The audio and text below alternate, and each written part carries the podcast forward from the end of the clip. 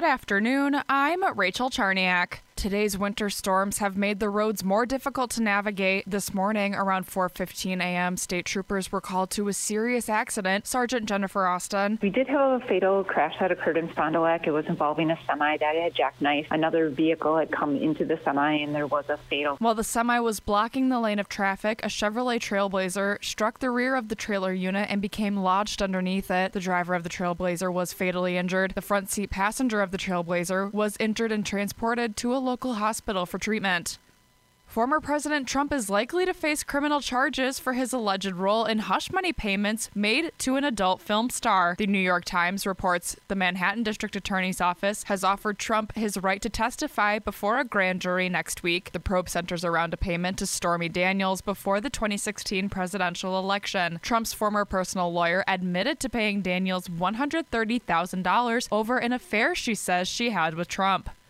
A group of GOP members in Congress released their 2024 fiscal year budget proposal today. President Joe Biden claims Speaker Kevin McCarthy now estimates his plan won't be ready until the summer. Why all of a sudden can't they get it done in March or maybe even April, maybe even May?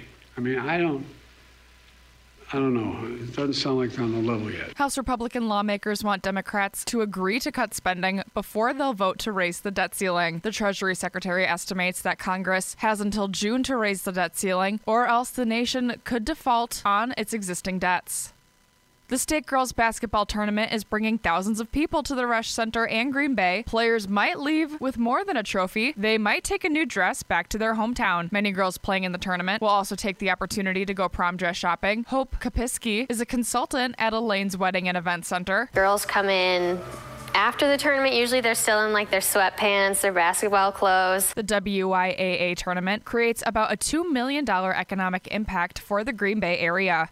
The winter weather is not done with us yet. Forecasters say we're in for a snowy weekend. Snow totals vary depending on location, but area hardware stores and places that sell equipment to move and melt the snow say they've got plenty of options and expect to be busy. If you're keeping track, spring is scheduled to officially begin March 20th. Mother Nature may not agree. Now, here's your Fox 11 weather update. We have a cloudy weekend ahead with more snow. This afternoon, cloudy, chance of snow showers, breezy, high 32. Tonight, cloudy, low 22. Tomorrow, mostly cloudy and a high of 32. On Sunday, cloudy with snow showers throughout the day, high near 33. From Fox 11, your station for severe weather coverage, I'm Pete Petoniak for News Talk WTAQ. And I'm Rachel Charniak. WTAQ News Talk Sports.